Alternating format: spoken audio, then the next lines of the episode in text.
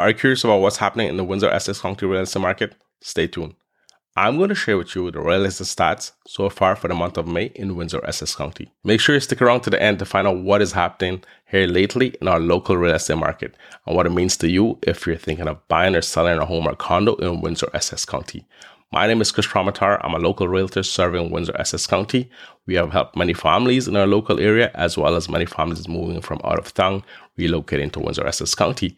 Each week we bring you the latest real estate market stats for Windsor Essex County. Here are the numbers. We had 891 homes were listed on MLS. We had 455 homes sold in the same time frame.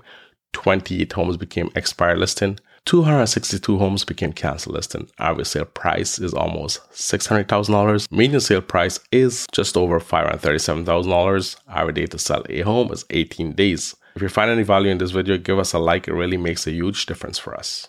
And you may want to check your spam or junk mail because we send a weekly market update to your email every week for all the latest information, as well as our client stories and what is happening in terms of events and local community spotlight as well.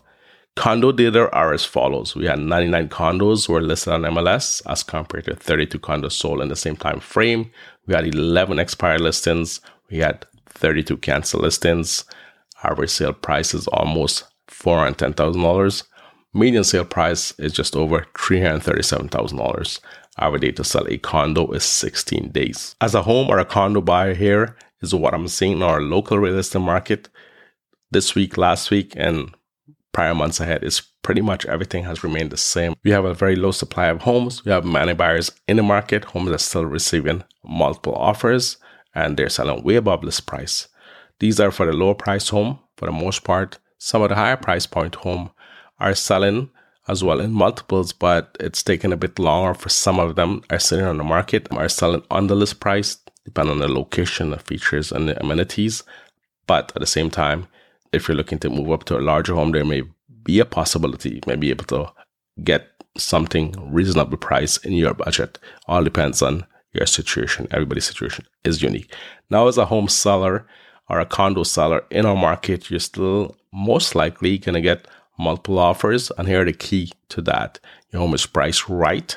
It's in good condition. It's in a great location. It shows pretty well, nice and clean and inviting, and it's turnkey move-in ready.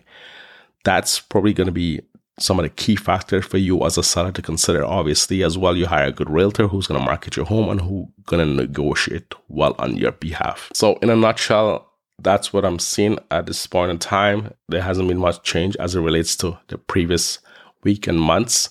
And I feel we're going to see this until come June when the Bank of Canada meet and we'll see what happens from there on in. And uh, maybe the rates may go up because inflation has gone up. That most likely is a possibility but let's wait and see. Leave a comment below and let us know what you think about our local real estate market. If you'd like for us to help you in any way, please contact us or leave a comment and we'd love to talk to you a little bit more about your goals and how we can help you. Take care. Have a great weekend. Have a great day. Talk to you soon. See ya. Bye now.